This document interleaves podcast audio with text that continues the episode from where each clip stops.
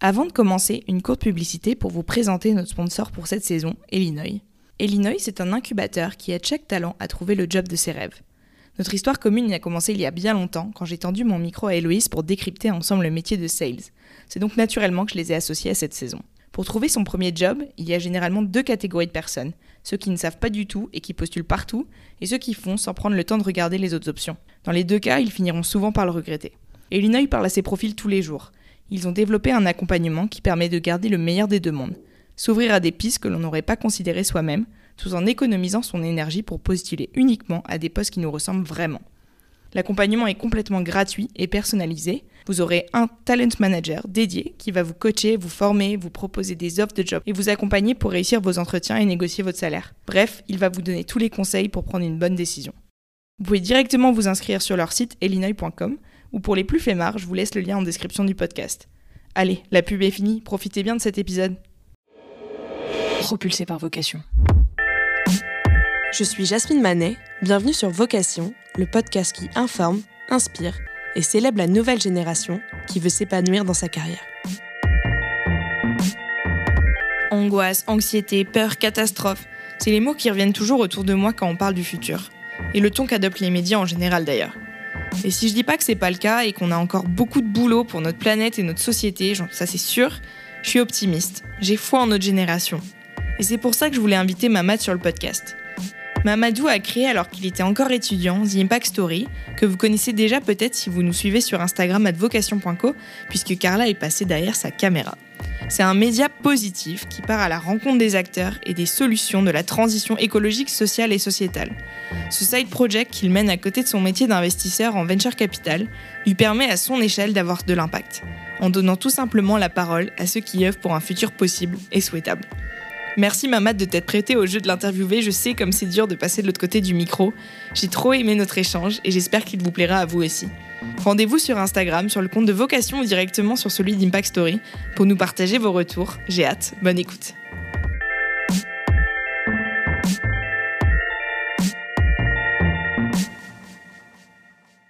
Bonjour Mamad. Salut.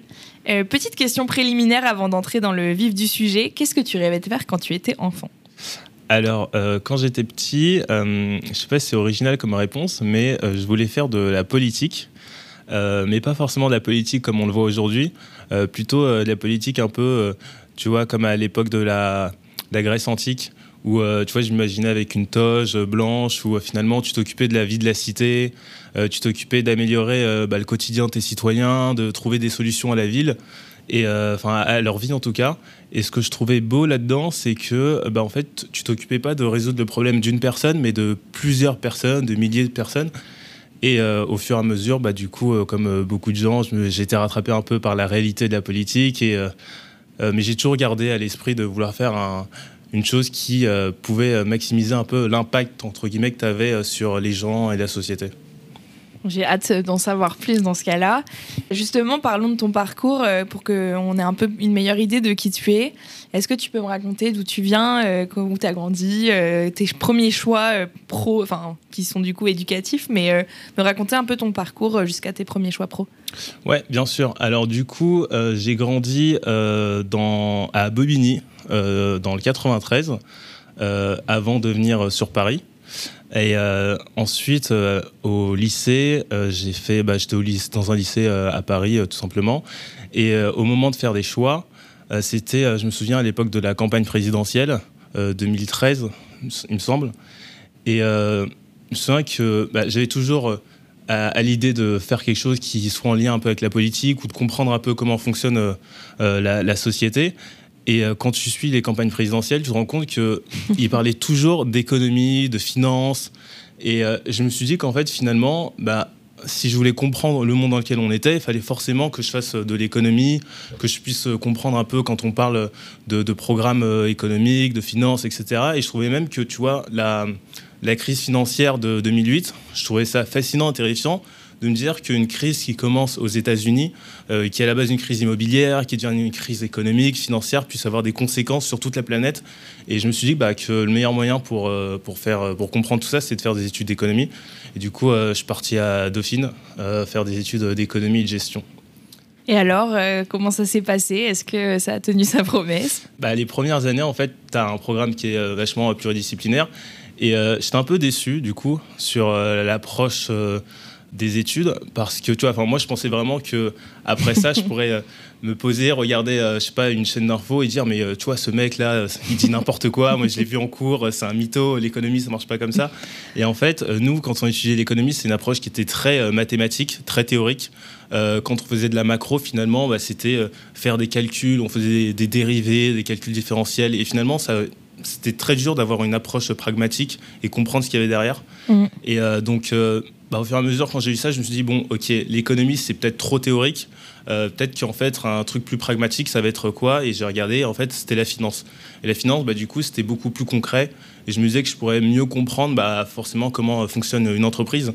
Tu vois, parce que finalement, aujourd'hui, tu as, je sais plus, as 25, 30, 30 millions de, salariés. Et en fait, c'est important de comprendre finalement comment fonctionne une entreprise et comprendre aussi euh, bah, le monde dans lequel on vit. Tu vois. Et donc, du coup, je me suis orienté vers des études de finance euh, à Dauphine. Et ensuite, comment est-ce que tu as plongé dans le monde de l'entreprise euh, pour une transition, euh, tu me pardonneras, assez facile. Mais euh, enfin, tu as fait des stages et après, mm. comment tu as commencé ta vie pro Et est-ce que justement, tu as, la, la finance t'a permis de décrypter mieux les boîtes dans lesquelles tu étais Carrément. Bah, du coup, ce que j'ai fait après mon master, j'ai fait une année de césure où j'ai fait donc six mois de stage. D'abord dans un euh, dans un fonds euh, qui investit dans, des entreprises, dans des PME. Et je me disais que finalement, bah, intégrer un fonds, euh, bah, c'était pareil, c'était aussi comprendre, c'était important de savoir comment raisonner un, fonds, un investisseur, mmh. comment il choisissait l'entreprise qu'il allait soutenir ou non. Et du coup, je me suis dit voilà, que c'était toujours dans cette approche plus pragmatique de comprendre aussi comment fonctionnait l'entreprise derrière, qui, qui étaient les gens qui décidaient. Et euh, donc j'ai fait un stage voilà, donc de six mois dans un fonds euh, d'investissement. Euh, et j'étais un peu déçu dans, par les secteurs dans lesquels on investissait. C'était de l'industrie lourde, des équipementiers. Donc je me suis dit peut-être qu'en fait finalement c'est, c'est bien l'investissement, mais il faut aussi s'intéresser au secteur qu'il y a derrière. Et en fait, bah, au jour le jour, il faut, faut, être intéressé par bah, ce, qui, ce qui se passe derrière ton taf. Et je me suis dit qu'en fait, c'était aussi l'époque où on parlait beaucoup de start-up où on parlait bah, tu vois, de Airbnb, de Uber, et euh, ces startups qui changent euh, notre quotidien, tu vois. Et je me suis dit que finalement, on va peut-être refaire un, stage qui sont en lien avec de la tech, ça peut être cool. Et donc j'ai fait euh, six mois après en levée de fonds. Mm. C'est là j'ai vraiment découvert l'univers de, des startups, l'écosystème de la tech. Et après ça, je me suis dit, ok, bah, la tech c'est super cool, je kiffe ça l'investissement, c'est intéressant, donc je vais essayer de regrouper les deux. Mm. Et du coup, euh, j'ai repris mon Master 2, j'ai fait un, stage de fin d'études où euh, j'étais dans un fonds euh, qui investissait dans, des startups. Où tu es encore aujourd'hui ou c'était un autre? C'était un autre, c'est un fonds qui s'appelle Euraseo qui investissait dans, dans des startups. Ils ont investi dans des boîtes comme Doctolib, Deezer, euh, Back Market. Et donc là, euh, bah, c'était génial parce que du coup, je comprenais vraiment comment fonctionnait, bah, comment fonctionne un fonds d'investissement, quels sont les critères. tu passes ta journée à rencontrer des entrepreneurs qui te pitchent leurs projets. Et c'est génial parce que finalement, bah, tu es tout le temps en contact avec ces entrepreneurs. Ça te demande d'être aussi au fait de ce qui se passe dans l'actualité, comment fonctionne la société, de comprendre les tendances qu'il y a derrière. Et au fur et à mesure, je me suis dit, ok, donc l'investissement tech, c'est intéressant, mais là-dedans, qu'est-ce qui m'intéresse? Bah, C'est plus ce qui est consumer, ce qui s'adresse à monsieur et madame tout le monde. Euh, tu vois, quand tu utilises euh, euh, Uber, bah, en fait, ça s'adresse à monsieur et madame tout le monde, donc c'est beaucoup plus pragmatique, tu vois, c'est ce qui me touchait plus. Et là-dedans, ce qui me touchait encore plus, c'était tout ce qui était à impact, ou ce qui avait, où il y avait une dimension mmh. ou RSE qui était très forte. Donc, je dirais que les choses se sont faites vraiment au fur et à mesure. Progressivement, oui. Euh, pour ceux qui nous écoutent, je ne sais pas si vous vous souvenez, mais euh, moi, mon premier stage, je l'ai fait euh, aussi en VC comme toi. donc, si vous remontez très loin dans les plateformes d'écoute, c'est le premier épisode de Vocation avec François.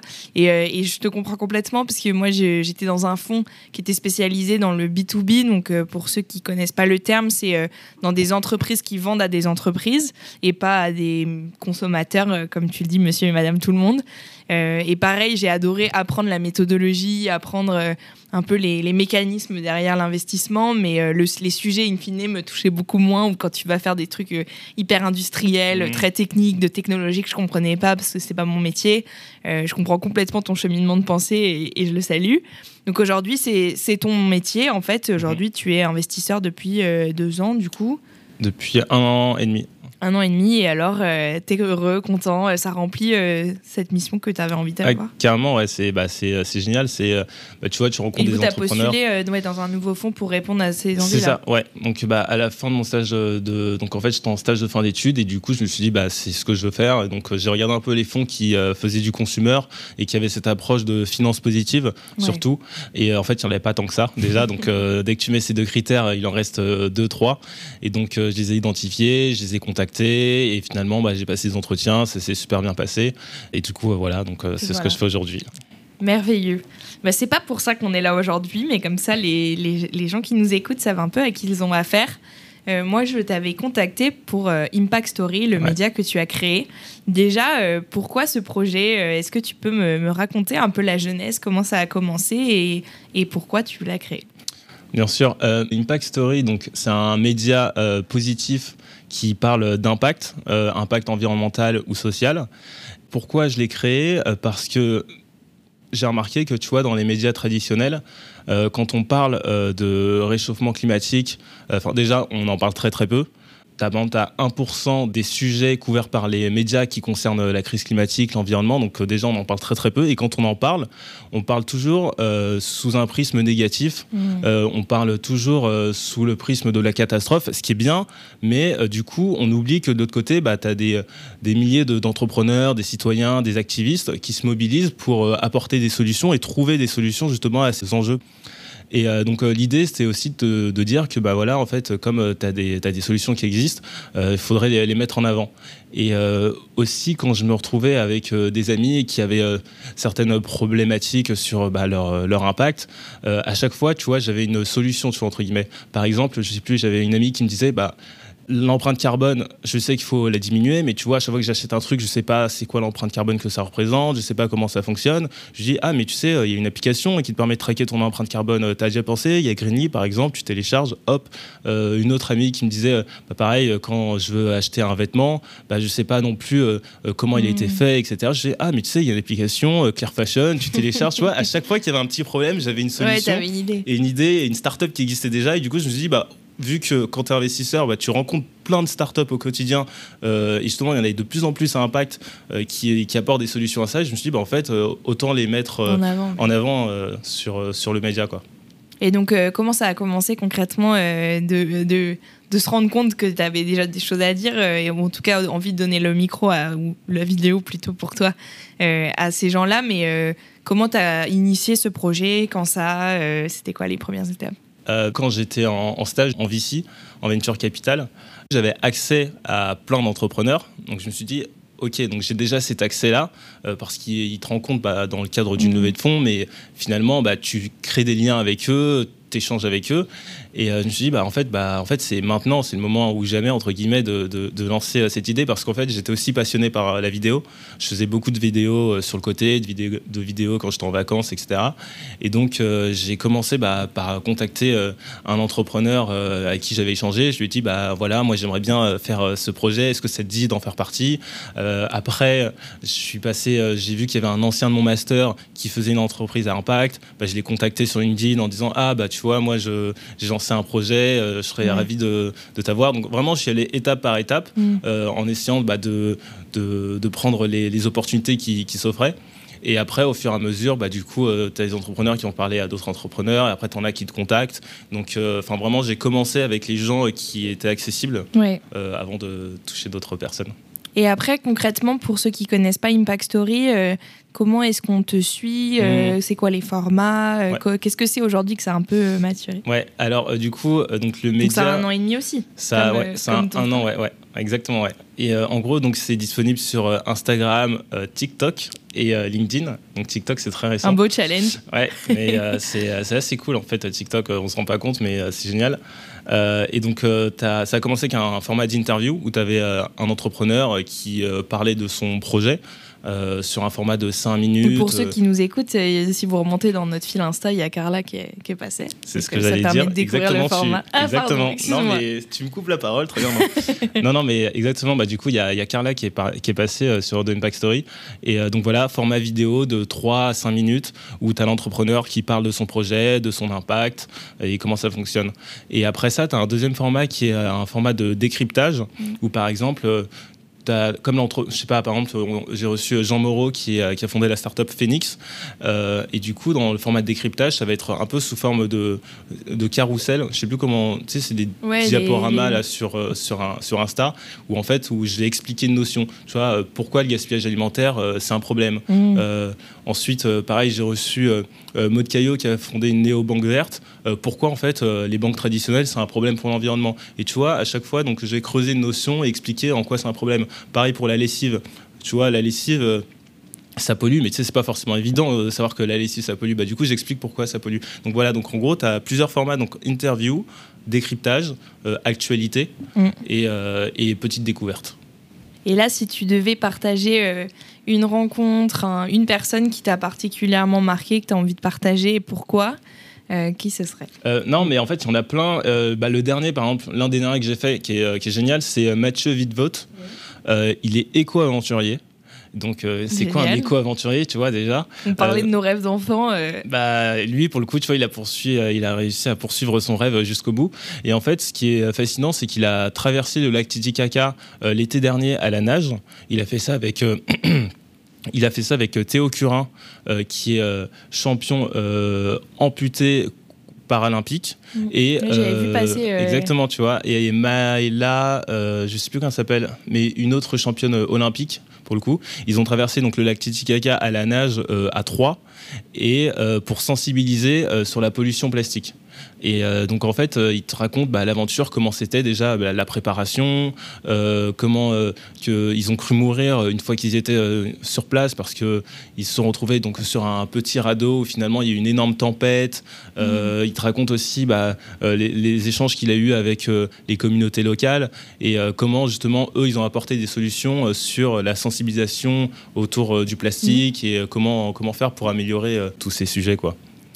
Et une autre question que j'avais envie de te poser, euh, des apprentissages que tu as tirés, euh, que tu tires aujourd'hui d'Impact euh, Story, c'est notamment sur. tu me parlais de, tes amis qui parlaient je suis torturée ou je suis mmh. tracassée. Et moi, la première, tu vois, c'est quelque chose au quotidien qui nous anime, que ce soit sur notre consommation au quotidien, sur nos envies d'impact au travail, etc.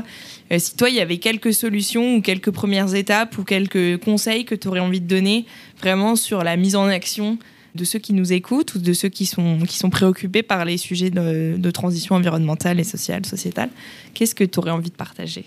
Bah, je dirais que la première chose, déjà, c'est de se renseigner, entre guillemets, tu vois, parce que finalement, une fois de plus, euh, euh tout monde dit qu'il faut faire attention à son impact, mais tu vois, on ne sait pas toujours ce que ça implique et comment le faire. Euh, tu vois, par exemple, tu as, as, plusieurs choses, mais euh, par exemple, commencer à limiter sa consommation de viande, tu vois, parce qu'on sait que euh, la viande, ça représente 14% des émissions de CO2. Donc finalement, bah, l'impact, euh, il, est, colossal, tu vois.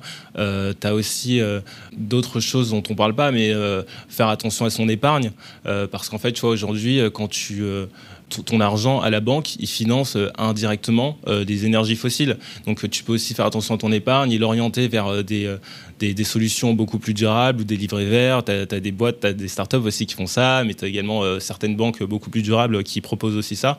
Donc je dirais euh, que c'est euh, se renseigner et faire les mm. choses étape par étape, tu vois.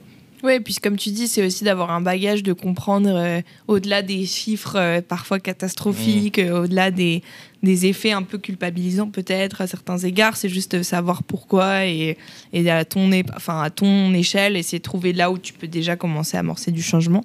Complètement d'accord avec toi. Et tu as un autre truc aussi, c'est qu'on dit beaucoup aujourd'hui que euh, la carte bleue, c'est le nouveau euh, bulletin de vote du citoyen. Et tu vois, donc ça passe aussi par euh, faire attention à ce, qu'on achète, les produits qu'on achète, et donner son argent, bah, tu vois, des causes. Quand, tu achètes un vêtement, bah, tu vois, tu l'achètes plus dans une entreprise responsable, même si évidemment, tu vois, c'est pas toujours facile parce que c'est beaucoup plus cher. Mais je pense que tu vois, faut, faut faire attention à son bah, à ses achats euh, tout simplement parce que tu vois c'est aussi un acte militant finalement quand mm. tu euh, quand, quand, tu consommes responsable. Complètement. Et, et, sur ce point-là, enfin pas sur ce point-là, mais plutôt sur fonder un média, et je sais ce que ça représente, mais surtout toi tu le fais en side project. Comment est-ce que tu t'organises aujourd'hui? Comment est-ce que tu gères de même, en même temps ton boulot, sûrement une vie sociale et, puis ce média? Comment est-ce que tu le gères aujourd'hui? Bah, je pense que bah, du coup, c'est un peu comme toi, dans le sens où euh, bah, c'est pas facile de gérer plusieurs sujets à la fois.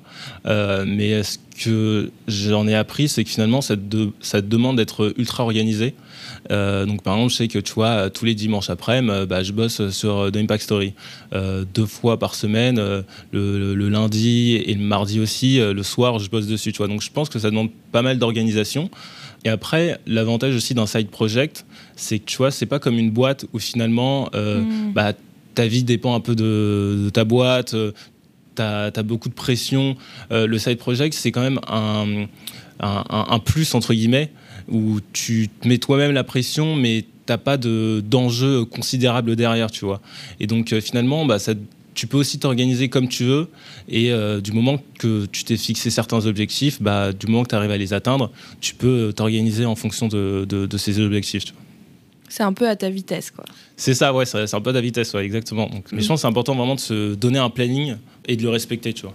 Et toi, comment tu as fixé tes objectifs, entre guillemets? Parce que je pense que c'est à la fois l'organisation de ton temps, mais aussi savoir où tu veux l'emmener et pourquoi tu le fais.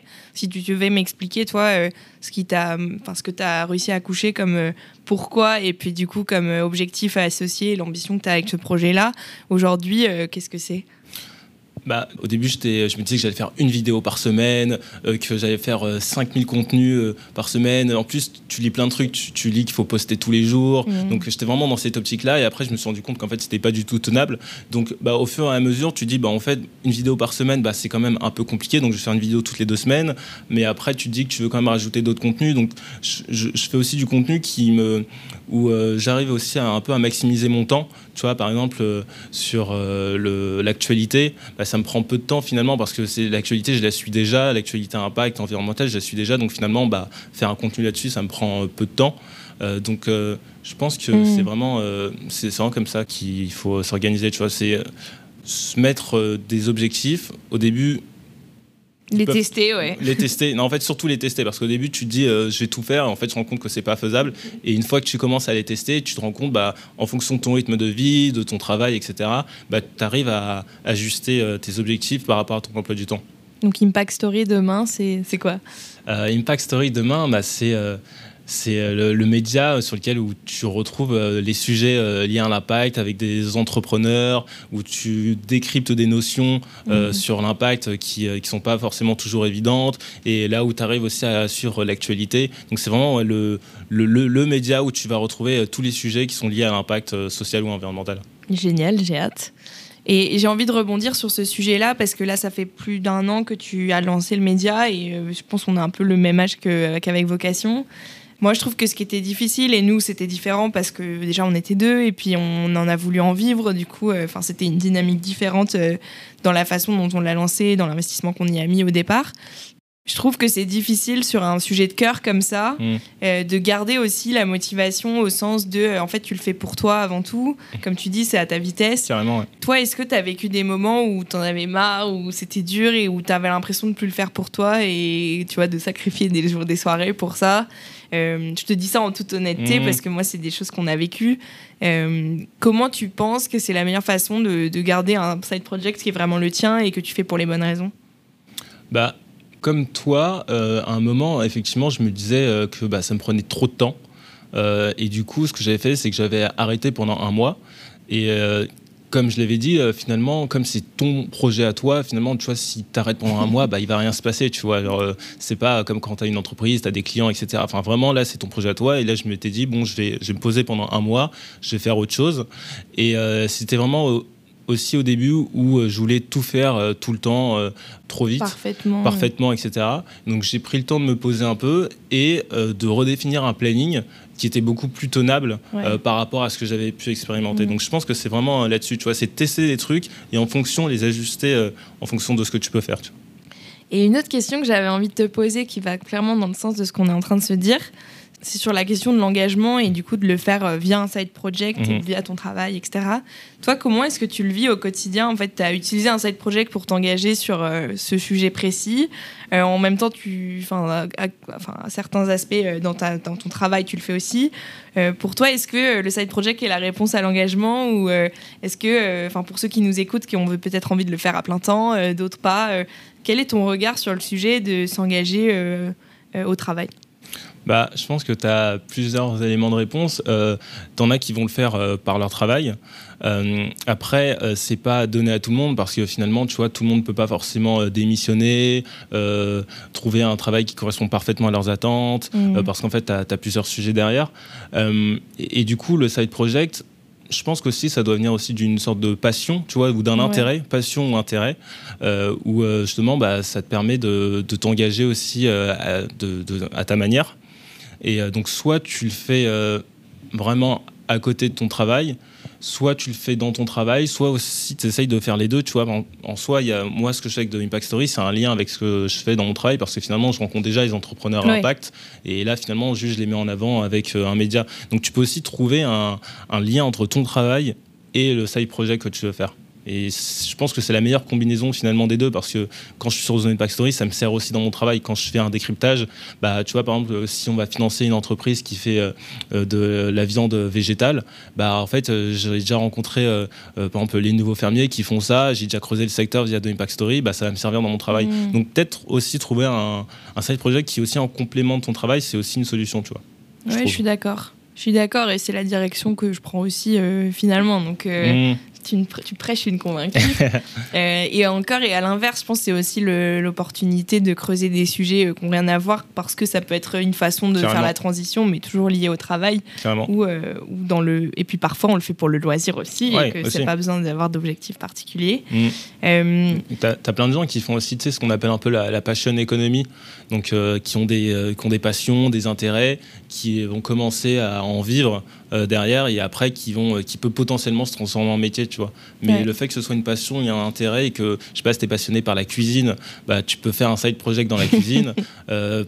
Passionné par la restauration, tu peux. Enfin, en fait, tu as vraiment plusieurs manières d'avoir un side project. ouais, je suis complètement d'accord. À creuser, à creuser. Mhm. Ou, euh, ou comme tu dis, en fait, le faire dans son travail à plein Aussi, temps ouais, ou, euh, en associatif ou quoi. Euh, j'ai envie de- aussi de revenir sur un autre point. Du coup, tu me parlais de, de créer un média positif pour justement euh, Mm. montrer euh, des ébauches de solutions, montrer que c'est pas euh, une cata- enfin qu'il faut, être optimiste. Et Mm. je suis complètement alignée avec toi sur euh, la raison d'être. Mais pourquoi, euh, pourquoi un média positif en fait? Euh, Pourquoi tu ressens ce besoin d'optimisme, euh, ce besoin de, bonheur peut-être, de joie et de montrer qu'il y, a- quand même des solutions, il y a quand même une façon d'avancer dans un contexte médiatique où on parle beaucoup d'éco-anxiété, de, de catastrophes, de, fin du monde et qui est très présente, j'ai l'impression, en tout cas les sondages le montrent chez les jeunes et puis moi dans les gens que je côtoie. Pourquoi cette approche par le positif? Un média positif parce que euh, aujourd'hui euh, 90% des médias sont euh, négatifs et ont une, euh, une approche catastrophique. Donc euh, je trouve que c'est aussi bien de bah, d'aborder les choses euh, sous un angle différent et vraiment aussi tu vois sous, l'angle des, solutions. Euh, quand tu regardes la télé, tu lis les journaux, euh, finalement bah, en fait euh, tu te dis que le monde, euh, c'est nul, c'est pas possible. Il y a des problèmes, tu vois. Enfin c'est sûr qu'il y en a beaucoup mais euh, du coup, ça a tendance à trop euh, créer de, de l'anxiété. Et euh, le fait de se rappeler que tu as aussi des, euh, initiatives positives qui existent, tu vois, ça, ça donne espoir finalement, et euh, ça, ça donne aussi, ça donne envie de se bouger aussi, tu vois. Génial. Génial. Pour, pour conclure et aller vers la fin de l'interview, est-ce que toi, il y a, y a une chose que tu aurais changé déjà dans ton parcours personnel euh, Quelque chose que, que tu aurais fait avec le recul que tu ferais différemment et que tu as envie de partager pour ceux qui se lancent, euh, euh, soit dans un side project, soit dans un projet impact, soit dans des, choses reliées à ce que tu fais, pour éviter les mêmes écueils Ou un conseil plus global. Je pense que il y a plusieurs reprises, je voulais lancer un side project, mais à chaque fois je le faisais pas parce que je me disais que je me demandais est-ce que euh, vraiment euh, c'était fait pour moi? Euh, ensuite, je me disais ah mais les gens qu'est-ce qu'ils vont en penser, qu'est-ce qu'ils vont dire? Donc je me enfin, le humble conseil que je pourrais donner, c'est vraiment, tu vois, de, bah, de foncer quand tu as une idée, il faut, faut, la faire. Et il faut vraiment pas se soucier de ce que les gens vont dire ou euh, vont penser de toi, parce que finalement, euh, des gens pour critiquer, il y en aura tout le temps. Mm. Euh, tu as des gens qui seront jamais contents. Et finalement, si tu fais pas les choses, tu vas commencer à le regretter. Et ça me fait penser à un, podcast que j'écoutais avec Tony Parker, qui disait que lui, donc toute sa carrière, on l'a critiqué, mais tout le temps. Et euh, une fois qu'il était, euh, je sais plus, All-Star, je sais plus c'est le, terme exact, mais qu'il était euh, champion vraiment de sa catégorie, il était au plus haut de ce qu'il pouvait faire. Bah là, il avait toujours des gens qui le critiquaient, et là, il s'est dit, mais en fait, les gens ils sont jamais contents, donc en fait, il faut vraiment foncer, faire les choses. Euh, évidemment, il faut prendre les, critiques quand elles sont, quand elles ont du sens, mais finalement, je pense qu'il faut vraiment, faut, faut pas avoir peur finalement de, du, du, regard des gens et de, de se créer des barrières. Faut, faut vraiment y aller quand, quand tu as une idée, faut y aller en soi. En général, tu as tu as peu de choses à perdre, tu vois. Surtout pour un side project, c'est ça l'avantage du side project, c'est que finalement, il n'y a pas d'enjeu derrière, il n'y a aucune barrière, y a, tu, peux, tu peux faire les choses et après, tu n'as pas de regrets surtout. Comme tu dis, moi, je suis assez convaincu par, euh, par ce, ce côté, euh, il faut choisir pourquoi tu le fais.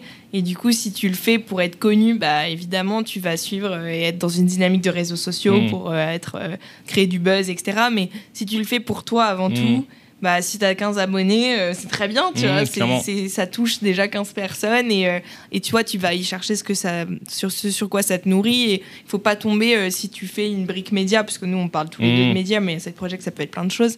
Mais si on part sur des questions de médias, euh, en soi, il faut pas non plus formaliser sur les réseaux sociaux, comme tu dis. Euh, euh, si tu publies pas pendant un mois, et mmh. je m'en parle et je me excuse, si tu publies pas pendant un mois, bah, c'est pas la fin du monde. en fait, ça va à ton rythme et tu le fais. Enfin, c'est toujours une question de remettre en contexte de pourquoi tu le fais, qu'est-ce que tu as envie de, qui t'as envie de rencontrer, ce que tu as envie d'apprendre, quoi. Mmh. Non, c'est sûr, carrément. Et euh, ouais, comme tu l'as dit, il euh, n'y a pas que euh, les réseaux sociaux. Tu vois, quand tu fais un side project, c'est pas forcément lié aux réseaux sociaux. Hein. Tu peux très bien, je sais pas, si tu es passionné de yoga, bah, tu peux commencer à donner des cours de yoga à deux, trois personnes. Ensuite, si deux, trois personnes, ça te va très bien, bah, tu, peux, tu peux rester là, mais tu peux aussi trouver d'autres personnes intéressées. Enfin, tu vois, les side projects, c'est vraiment. en fait, c'est tout ce qui t'intéresse, tout ce qui peut être une passion et que tu peux faire en dehors de ton travail euh, en le structurant un petit peu. C'est vraiment comme ça que je vois le side project. Ok, trop bien. C'est vraiment une mini-entreprise personnelle, même pas entreprise, je sais pas ce quoi le terme, mais euh, c'est une passion euh, planifiée, je, je sais pas, j'ai pas le terme, mais tu, tu vois ce que je veux dire.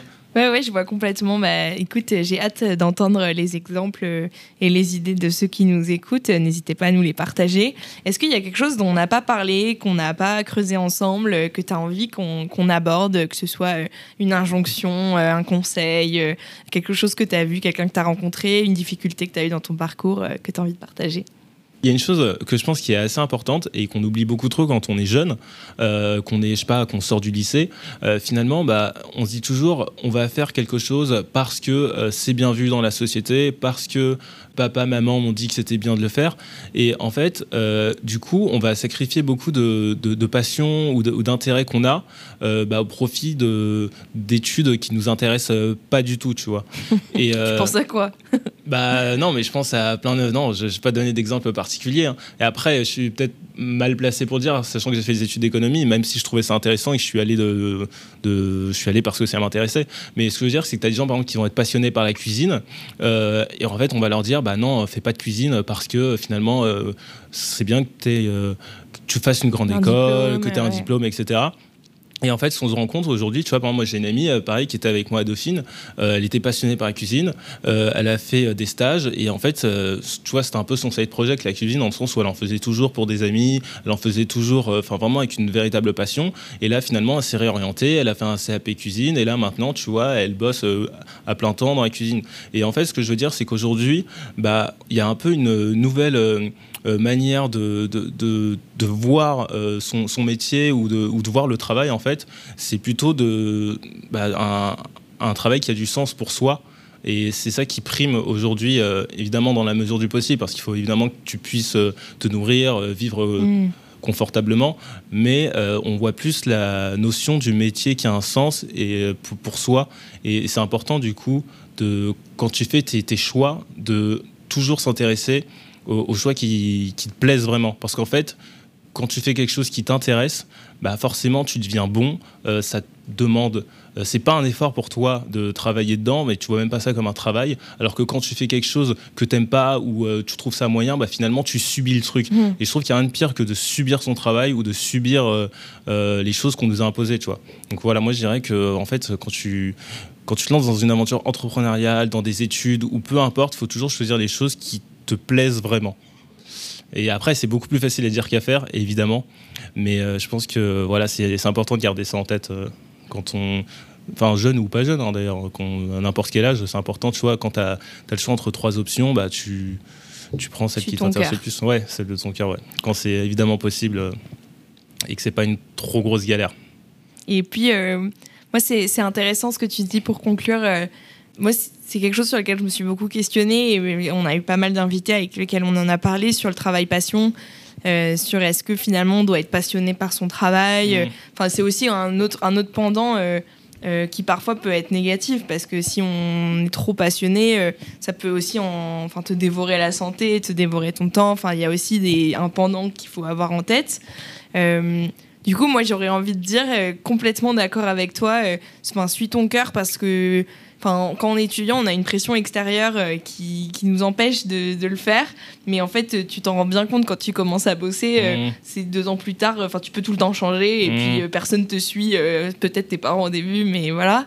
Et, et pour autant, j'aurais quand même envie de dire, et tu es peut-être d'accord avec moi, que finalement, pressure, enfin, pas, de, mmh. pas de pression parce que si tu fais pas ton, ta passion au travail et que tu en es heureux, bah, c'est très bien aussi. Clairement, bah, c'est ce que j'allais dire. Faut pas trop tomber dans le piège du travail passion à tout prix. Tu as des gens qui, justement, bah, ils font leur taf et pour eux, ça reste le taf. Et euh, c'est un taf qui, euh, qui les intéresse moyennement, mais ça leur va très bien. Et en fait, bah, si tu es content avec ça, il n'y a aucun problème. faut pas tomber dans le piège de euh, faut que mon travail soit ma passion à tout prix. Et enfin, ouais, c'est sûr, ça dépend vraiment de toi. Je pense que c'est, en fait, c'est comme, c'est bateau à dire, mais euh, tout dépend de toi et de tes envies, tu vois. Donc, euh, voilà, une chose à retenir, je pense, c'est euh, étape par étape, comme tu dis, tu, comme ton projet, comme tu l'as construit, tu mmh. nous racontais, tu, tu, lances une invitation, tu proposes à quelqu'un, tu vois comment ça va, et, ouais, c'est sûr. Et puis c'est des, faut pas, faut pas non plus se précipiter dans le changement de vie total en montant un projet, quoi. Mmh. Génial. Écoute, merci Mamad. J'ai adoré notre échange. Merci à toi. Euh, et, à très vite euh, sur Impact Story, du coup. Ouais, ou sur Vocation, du coup. Ciao. Vous venez d'écouter Vocation, le podcast qui informe, inspire et célèbre la nouvelle génération qui veut s'épanouir dans sa carrière. Je suis Jasmine Manet et tous les dimanches à 18h, un nouvel épisode sort sur le podcast. Vous pouvez vous abonner sur toutes les plateformes audio, nous laisser plein de petites étoiles sur Apple Podcast et surtout, surtout, en parler autour de vous. C'est vraiment ce qui nous aide le plus à se faire connaître. Enfin, rendez-vous sur Instagram pour rejoindre la communauté, faire connaissance et nous partager vos retours. vocation.co. C'est là que je suis le plus active. À la semaine prochaine!